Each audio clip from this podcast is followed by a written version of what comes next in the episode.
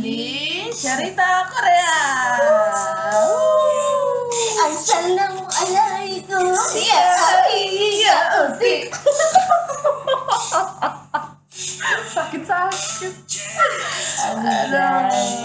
Oke teman-teman, balik lagi nih di episode ketiga di Cerita Korea. Ya, kita akan ngebahas dramanya This is Psychometry. Walaupun udah agak lama sih dia tamat, tapi nggak apa-apa ya, digres lah ya. Mau bukain jodoh juga enak memang. Yo. Lanjut. Ini drama adalah produsernya itu adalah Kim Byung-soo. Kim Byung-soo itu siapa? Tahu enggak? Kim Byung-soo siapa? Itu dia tuh apa namanya? ngeproduserin drama A Korean Odyssey. Terus sendiri terus di The Bride of Habaek. Emang ahlinya fantasi ya kayaknya. Kalau lihat dari track recordnya Queen in Your Mind. Terus Nine, time travel, bener-bener fantasi semua sih. Keren.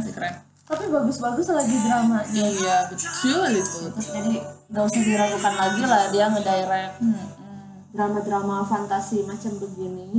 Terus habis itu penulisnya dari Yang Jin-ah. Terus ini dramanya ada di TVN, episodenya ada 16 dan tayangan itu pada 11 Maret sampai 30 April 2019. Tayangnya setiap hari Senin sama Selasa ya di Korea. Oke. Castnya nih siapa aja nih pemainnya? Castnya adalah yang pertama. Park Jin-young sebagai Lee An. Dia itu adalah member dari GOT7. Dia dulu debut di drama Dream High 2 bareng JB, teman segrupnya di GOT7. Terus dia sempat bikin JJ Project juga sebelum gabung di GOT7. Terus buat dramanya dia lumayan banyak juga. Dia ada di Legend of Mufi juga. Iya betul, School of Magic, This is My Love, dan When Man Love. Gitu. Terus dia kelahiran 94. Wah, masih muda ternyata. 22 September 94. Dan dia cukup tinggi ya, 178 cm. Iya ya, tinggi ya ternyata. Nggak kelihatan ya. Apa karena wajahnya tuh imut kayak mungil-mungil, tapi ya begitulah orang-orang Korea. Nah, lanjut yang castnya yang kedua adalah Shin Ye-eun. Berperan sebagai Yoo Jae-in. Ya, itu masih muda loh dia, kelahiran 98 Januari. Udah sekali ya. Dan dia itu pemain baru, dia baru debut di tahun 2018. Dan ini drama Eighteen yang tayang di Never TV. Dia satu agensi sama Park Jin-young di JYP. Iya. Next ada Kim Kwon sebagai Kang Sung-mo. Ini si abang tinggi ganteng yang ingin cool. Dia itu berperan sebagai kakaknya Lee An. Bukan kakak ini sih, bukan kakak kandung ya. Iya. Kayak karena penyelamat lah. Itu penyelamatnya si Lee An. Yo. Nah dramanya cukup banyak ini guys. Banyak loh. Dia debut tahun 2011 di Me Too Flower. Iya. Dia juga sempat main di Voice. Drama fenomenal kan Voice. Iya, ada di Manhole juga dia. On the way to the airport. Terus ada Only Love, terus Secret Love Affair, dan With Court. Terus dia juga ini loh ada apa namanya awardnya. Oh iya, dia pernah dapat nih Best New Actor di KBS Drama Award dari Shall We Live Together. Iya. Nah dia ini wah opa. Dia lahir lahirnya itu 16 Mei 1989. Oh, dia juga main film loh. Nah ada filmnya itu ada Unforgettable, terus oh Pure Love yang sama D.O. sama D.O. sama Kang Sung-mo. Dia jadi yang gedenya ya? Yang gedenya kah? Iya kalau nggak salah, pokoknya iya ada. Cuma kalau pada tahun terus Days of War, terus Pluto, terus Mayratima. Oke, next ada girl band juga nih. Kim Da-som, siapa yang gak tahu sister sih, girl band sukses. Yap, dia member sister. Dia berperan sebagai Eun Ji-soo. Siapa sih Kim Da-som? Kim Da-som tuh siapa sih? Da-som itu penyanyi sama aktris. Dia lahir tahun 93. 6 Mei 93. Ya, dia debut di drama Family. Kalau untuk dramanya dia debut di drama Family tahun 2012. Terus ada Melody of Love, terus The Virtual Bride, terus Uni is Alive, drama spesial Miss Kim's Mystery. Dia juga ada di Last Empress loh. Wah, tapi jadi cameo dia di episode 8. Nah dia sempat beberapa kalinya ada isi soundtrack juga ya, di drama The Eccentric Daughter in Love sama di Melody of Love. Terus dia dapat juga penghargaan sebagai Best New Actress di tahun 2017 SBS Drama Award di drama Uni is Alive. Oke. Lanjut. Oh, ada lagi. Yang jadi ibunya, yang jadi misteri banget ya, itu yang dicari-cari. Ibunya Kang Sung-mo, yaitu Jun Mi-soon. Dia sebagai aktris veteran, udah lama banget aktris senior. Ini adalah ibunya dari segala drama. Iya, dia apa namanya? Ini drama terakhirnya dia. Iya, sebelum dia melakukan bunuh diri dan meninggal. Gitu. Sayang sekali ya kawan-kawan. Iya, kasihan. Dia udah punya 2 anaknya. Iya. Udah gede belum ya? Terus ganteng gak? Ibunya sih cantik. Tapi kayaknya masih kecil, Bu. Udah lanjut. Apa nih? Oke, lanjut. Ceritanya apa sih? Psychometry itu drama ini tuh bercerita tentang si Lee An yang memiliki kemampuan Psychometry. Jadi dia itu bisa melihat sesuatu kejadian melalui benda yang disentuhnya. Ya, dengan apa? Indra perabanya ya. Iya. Kayak supernatural ability gitu. Yuhu. Nah dia tuh sempat apa sih namanya agak minder ya sama teman-temannya karena dia tuh selalu menutupi tangannya kan.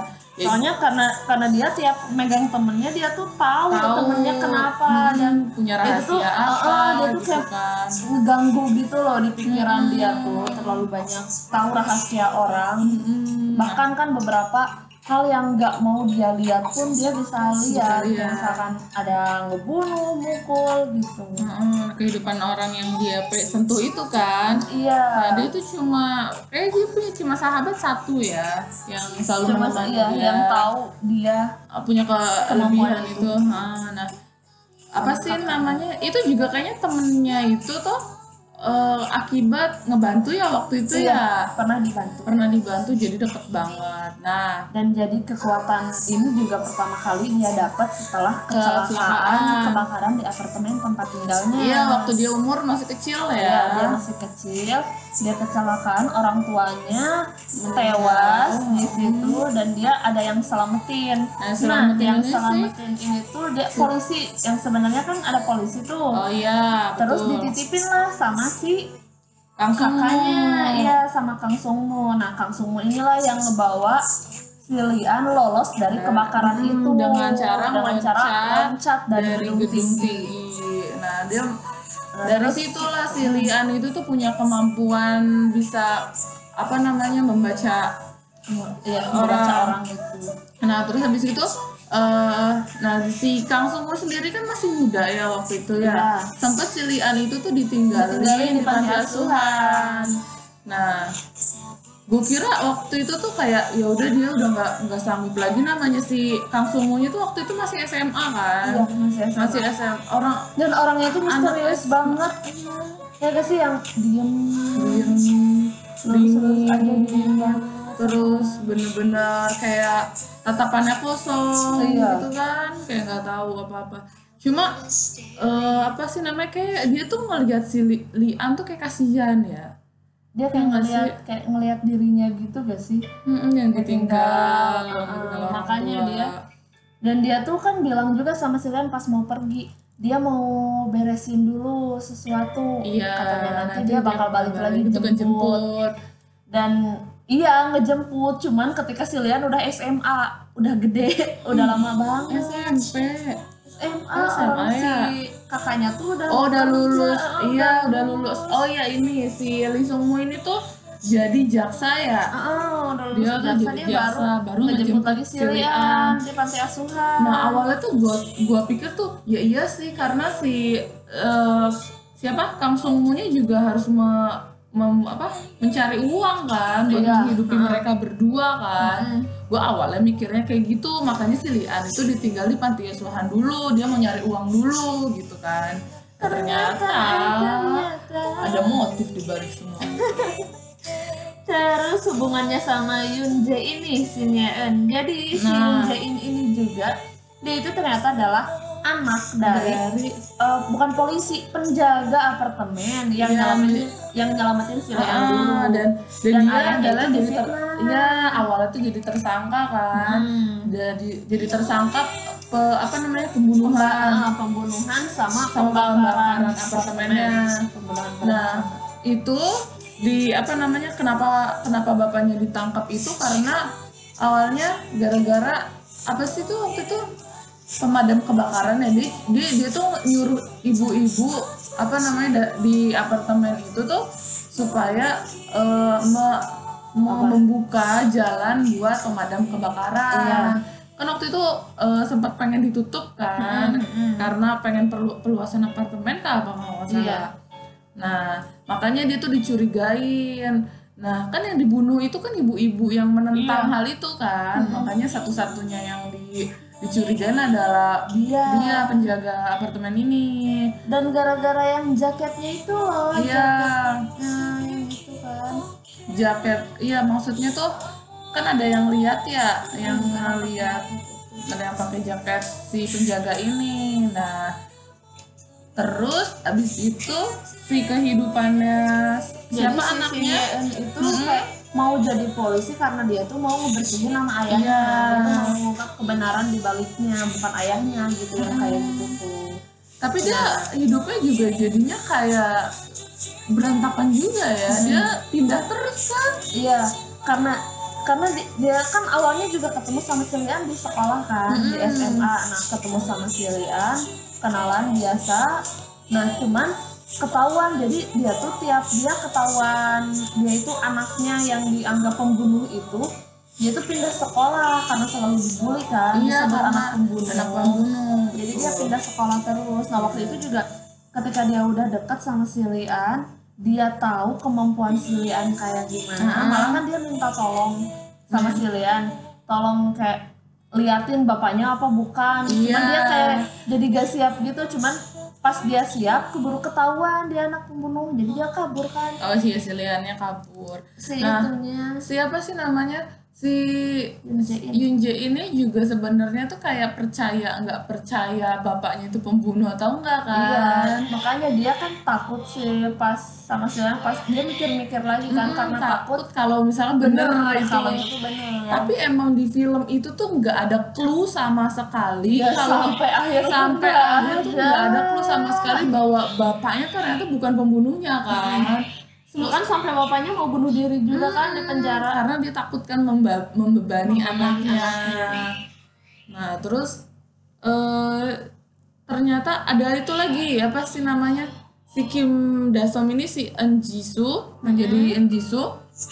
Nah, dia juga kan tahu kemampuannya si Lee An kan. Nah itu karena dia temennya si Kang Sung-mo. Nah terus si bapak, ternyata tuh si bapaknya Eun Ji-soo ini itu yang adalah kasus itu. Iya, yang nutup kasus itu. Tadinya tuh kasus itu tuh kayak ditutup secara buru-buru ya. Iya. udah ada tersangkanya, udah aja gitu kan ditutup. Nah ternyata Kang Sung-mo juga tahu kalau misalkan bapaknya si Eun Ji-soo itu adalah yang menangani kasus itu kan, makanya dia kan agak dingin ke si Eun Ji-soo-nya. Maksudnya yang bukan dingin kenapa ya, cuman ngejaga jangan sampai si Eun Ji-soo tahu dan terlibat kan. Soalnya Eun Ji-soo-nya ini tuh kayak bener-bener yang idealis, yang idealis banget, lurus banget dia tuh kayak misalkan bener-bener menegakkan keadilan lah. Iya, gitu. Nah terus itu tuh sedih banget loh ceritanya sebenarnya. Sumpah sebenarnya tuh sedih banget. Gue aja tuh sampai yang kok ada ya kayak begini. Jadi tuh si bapaknya Kang Sung-mo itu tuh bener-bener psycho banget, dan sampai si Sung-mo gede tetap ngikutin orang-orang terdekat si Sung-mo juga kan, Lee An, terus si Yoon Jae-in juga diikutin, jadi kayak dijadiin ancaman buat si Kang Sung-mo. Soalnya ternyata kan ketika si Kang Sung-mo sama ibunya kabur dari bapaknya itu, bapaknya tuh nyari terus. Dan perlu kalian ketahui si Kang Sung-mo itu mengidap penyakit dia tuh nggak bisa merasakan emosi. Iya. Dan persis bapaknya juga kayak gitu. Iya. Nah ibunya itu nggak mau sebenarnya anaknya tuh nggak punya emosi kayak bapaknya. Soalnya takutnya itu sifat jadi kayak psycho gitu kan. Tapi sumpah itu sedih banget. Jadi tuh ibunya itu pas SMA itu diculik. Ya, sejak SMA itu diculik sama bapaknya yang jadi itu Kang Geunte ya? Iya. Kang Geunte ini si Lee Sung-jun. Nah, jadi tuh si Kang Geunte itu adalah orang Jepang ya kalau nggak salah ya. Yang pelarian itu loh, Jepang gitu. Jadi dia tuh imigran gelap dan nggak punya identitas sebenarnya. Jadi tuh kayak, dan yang ngasih dia identitas tuh mamanya si Kang Sung-mo. Nah, maksudnya tuh benar-benar si orang ini tuh jatuh cinta yang sampai obsesi sama bapaknya Kang Sung-mo ini. Jadi pas SMA sama ibunya Kang Sung-mo. Sama bapak. Oh iya, salah. Iya, sama ibunya. Nah terus dia bener-bener dikurung. Dia tuh bikin sel sampai di rantai loh, kakinya bener-bener di bawah tanah gitu kan. Jadi tuh ada bawah tanah dibuat gitu di tempat kerjanya ya. Dulu tuh dia kerja kayak besi-besi gitu. Nah itu nanti terus dia dibuat sel di rantai. Sampailah si ibunya Kang Sung-mo punya anak. Sampai Kang Sung-mo lahir sampai umur 9 tahun juga si Sung-mo juga digituin. Iya, gila banget gak sih? Jadi tuh waktu itu tuh kaburnya itu gara-gara minta dibeliin apa ya? Iya, ada minta dibeliin. Jadi kan si bapaknya ini kan begini. Nah, mereka tuh cari cara buat keluar dari situ. Nah, akhirnya mereka kaburlah ke luar negeri. Iya, awalnya si ibunya kan ke luar negeri. Terus waktu itu balik lagi ke Korea itu kenapa ya? Karena mau pengen balas dendam ya? Iya, langsung ya. Bilang ada yang harus diberesin. Dendamnya itu bener-bener dendam yang pengen. Iya, masih apa yang gak dendam? Coba dibikin. Iya sih. 9 tahun lu di rantai, emak lu juga. Coba itu. Dia masalahnya si bapaknya tuh kan karena dia gak punya perasaan, karena dia gak bisa merasakan emosi, dan satu-satunya orang yang dia tuh bisa ngerasain emosi itu ya sama ibunya Kang Sung-mo. Dia bisa ngerasa senang, dia bisa senyum itu ya karena ibunya Kang Sung-mo gitu. Makanya dia terobsesi kayak, dia tuh kayak mempelajari dirinya sendiri kenapa bisa kayak gini. Karena ketika dia ngebunuh orang, ketika dia dia tuh gak ngerasain apa-apa loh, biasa aja, tapi jahat banget tau. Iya, emang psycho. Sumpah dulu bayangin banget Sumpah itu bener-bener terus di drama itu tuh menggambarkan lo kalau ngeliat itu kasihan. Iya, sumpah ya. Itu tempatnya nggak layak banget, itu selnya itu tuh semuanya di situ. Lu pup di situ, lu kencing di situ, lu tidur di situ. Ya Allah, bener-bener ya. Makanya kan Mas Kang Sung-mo, karena si Kang Sung-mo apa sih, karena ibunya tahu juga si Kang Sung-mo itu kayak begitu. Jadi ibunya ngajarin emosi sama Kang Sung-mo. Nah, iya. Sampai yang sedih itu tuh kayak gini-gini, perindu itu kayak gini-gini. Nah, kayak gitu loh. Nah, dia itu apa namanya, ibunya itu ngajarin itu lewat kamus ya. Iya, lewat kamus. Jadi tuh ibunya tuh minta dibeliin kamus. Nah, dari kamus itu ibunya ngajarin sama Kang Sung-mo berbagai rasa. Iya. Nah, sudah seperti itu. Si itu makanya terus si Kang Sung-mo yang abis nyelamatin itu kan dia tahu nih si Lee An punya kemampuan ini, jadi dia tuh kayak pakai si Lee An buat nyari jejak bapaknya. Dia tuh benar-benar pengen membunuh bapaknya. Iya, mau balas dendam. Dan yang uniknya itu si Lee An tuh bisa ngelihat semua orang lewat nyentuh, tapi nggak bisa sama kakaknya, karena kakaknya nggak punya emosi. Iya itu, karena kakaknya tuh nggak punya emosi, jadi ketika disentuh tuh nggak, dia si Lee An tuh nggak bisa ngelihat apa-apa. Iya, nggak bisa baca. Nah ternyata awalnya juga kita nggak, gue tuh nggak tahu kalau misalkan si Kang Sung-mo ini nggak punya emosi, karena ternyata itu semuanya dibuat-buat kan, kayak yang senyum, kayak tertawa. Ya kan sesuai ajaran ibunya. Iya. Dan waktu itu si Lee An tuh tahu pas menyentuh bukunya ya, buku pas yang buku kamusnya, kamusnya itu dia kan tuh melihat ibunya lagi ngajarin si Sung-mo. Terus habis itu jeng, ternyata adalah deng yang membunuh apa tuh yang berantai yang di apartemen itu adalah Kang Sung-mo, dan ayahnya itu tahu. Iya. Jadi ayahnya tuh kayak ngejar-ngejar si Sung-mo. Dia itu sampai nyakitin si Lee An, terus sampai nyulik si Eun Ji-soo. Pokoknya kan jadi si Lee An sama Eun Ji-soo tuh kayak kolaborasi gitu kan, sama si Jisoo juga kolaborasi buat nangkep si ada pembunuh berantai. Nah itu bapaknya. Nah ternyata kan, bapaknya jelasnya. Dan mereka tuh saya kan nggak tahu itu bapaknya Kang Sung-mo. Iya. Nah terus jadi ya udah benar-benar yang dikejar, tapi mereka tuh yang curiganya tuh kenapa yang satu ini tuh kayak ngincer mereka banget gitu loh, si bapaknya Kang Sung-mo tuh. Iya, nah tapi juga maksudnya mereka juga nuduhnya nuduhnya itu bapaknya Kang Sung-mo kan? Iya, si Lee An nuduhnya bapak Kang Sung-mo karena ini dia tuh tiap lihat jejak si penjahat itu tuh selalu ngikutin Kang Sung-mo. Iya kan? Ya. Kok ngikutin mulu kemana-mana, terus dia lihat di CCTV lagi ngeliatin Kang Sung-mo masuk mantau rumah mereka terus kan. Tapi waktu itu ketahuannya gimana sih pas yang ternyata itu semuanya itu Kang Sung-mo ngaku ya? Itu si Lee An ngeliat yang di rumah yang dia sampai pingsan. Oh iya benar. Pas ke apartemen yang kebakarannya itu ternyata semua si An kan ngeliat dia sampai pingsan kan. Dia yang langsung kayak benci sama si Sung-mo karena ternyata penyebab kematian dari orang tuanya itu Kang Sung-mo yang rawat dia dari kecil, yang dia hargain bener-bener jadi kakaknya kan.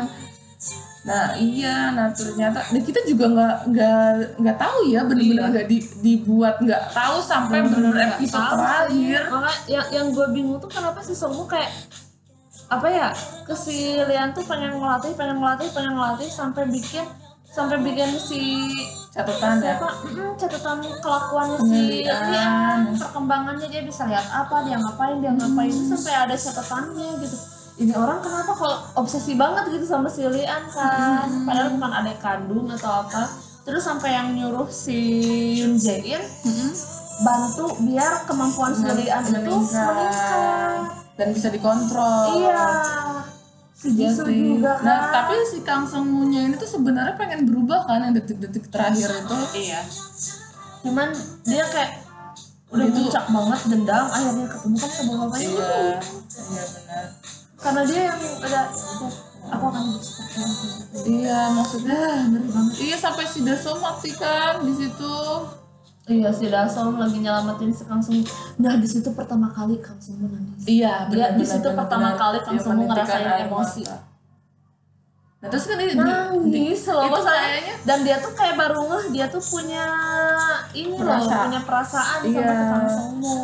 Nah, terus si Da-som sendiri kan di sini apa namanya? Tahu kayaknya ya. Dia tahu duluan daripada si Lee An kalau sebenarnya tuh Kang Sung-mo semua iya, yang iya, pelakunya kan. Nah, terus kan diminta buat berhenti kan buat kembali gitu iya, kan. Iya, makanya dia nyuruh si Lee An sama Yoon Jae-in nyari sembuh, nyuruh ngehentiin. Terus kemudian mereka cari, dapat di bawah tanah itu. Iya. Terus si Lee An pegang box yang kan, ada di kereta bawah tanah. Di kereta bawah tanah. Si Lee An pegang, kelihatan lah ada Sung-mo sama si Kim apa sih jentek kalau iya, itu. Nah tapi kok pas itu kayak yang si Sung-mo langsung bilang tidak ada jalan kembali kan? Iya tidak ada jalan kembali. Nah ketika malah melawan kan si Ji-soo-nya mati. Padahal dia sayang banget sama si Sung-mo.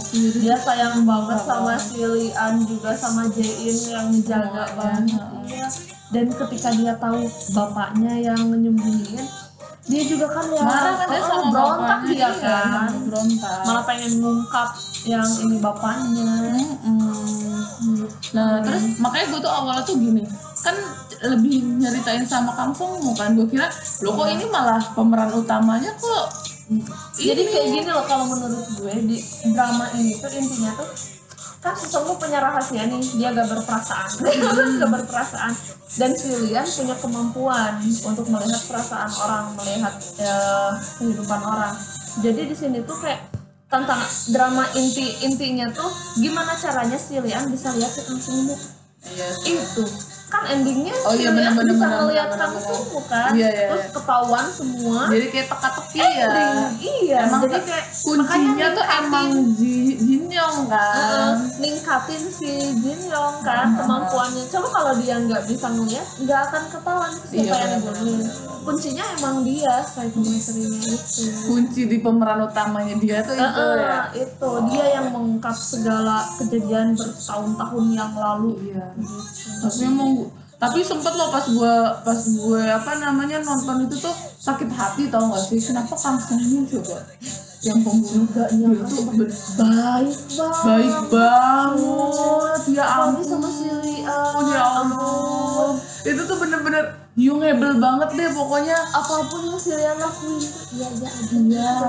ya ampun bener-bener deh kita juga nggak nyangka kan kita juga nggak mau juga dia akhirnya sebagai pembunuhnya kan dan ibunya juga gak nyangka kan anaknya bakal sampai gitu makanya ketika itu si Lee An juga kan pas tahu Kang Sung-mo yang ngebunuh udah jadi tersangka dia kan gak tinggal sama ibunya gak tinggal di rumah itu lagi kan dia pergi dari rumah itu kayak dia sakit hati dia kecewa sama kakaknya tapi ya gimana udah gitu dia juga sayang sama kakaknya maksudnya dia juga melakukan hal itu dengan alasan yang sangat masuk akal dan yang apa sih namanya orang pasti mikir pantas lah dia ngelakuin hal itu karena masa lalu dia begini gitu kan dan yang kasihan banget tuh pas si Jae-innya yang diculik itu loh yang diikat di keran bisa kasihan banget sumpah terus si Lee An kan yang bisa nemuin dan kisah cinta mereka yang undur-undur berantem ya namanya cinta SMA kan dari cinta SMA setelah berpisah balik lagi udah jadi polisi dan dia tetap pengangguran bener-bener itu sih intinya unik sih baru unik maksudnya gue juga kayak baru tahu ada ya yang begitu kalau kita mah kayak indra keenam gitu ada kemampuan kayak gitu dan secara ilmiahnya ternyata ada, secara ilmiahnya coba baca di Wikipedia. Ada. Iya, psikometri itu. Tetap ya Korea. Enggak masalah. Bikin karakter orang. Bagus banget sih. Dan di sini aktingnya juga mereka dapat sih. Berempat itu dapat banget. Berempat dapat banget karakternya. Segi ceritanya juga bagus. Bener-bener dibikin teka-teki dan tanya-tanya dari awal sampai akhir kita jeger kita nggak tahu endingnya ternyata seperti ini gitu kan Pokoknya kalau mau disingkat penjelasannya emang susah sih karena panjang banget dan berliku-liku iya. Kan konfliknya itu. Dan itu bagus banget kok, bener-bener lu tuh satu episode tuh kayak, hah ini udah habis gitu. Iya. Pas karena dibikin-mikir banget. Mikir. Dan setiap ending tuh pasti ada teka-teki buat episode selanjutnya gitu. Kan kita bikin kita gila gitu kan. Kita pengen episode selanjutnya. Secara kita nontonnya ongoing kan. Jadi ya harus nonton sih kalau mau tahu detailnya banget. Ini recommended sih filmnya bagus. T.O.P. Jin Young di sini keren. Kang Sung-mo juga si Kwon keren. Shin Ye-eunnya juga keren. Pendatang baru dapet. Si Da-somnya juga berkembang banget loh, naik banget lah kemampuan aktingnya. Bagus. Dan pemain pendukungnya juga gak abal-abal, pada bagus semua. Pokoknya settingannya bagus. Rekomen lah buat kalian yang seneng kayak drama yang teka-teki gitu, ini oke. Yang kalian apa namanya bosan gitu sama yang detektif polisi, iya itu bagus. Okay. Itu aja sih review dari kita hari ini episode ini. Jadi akan bertemu di episode selanjutnya tentang drama apa lagi yang akan kita bahas. Ya, lihat aja deh. Okay. Bye-bye teman-teman.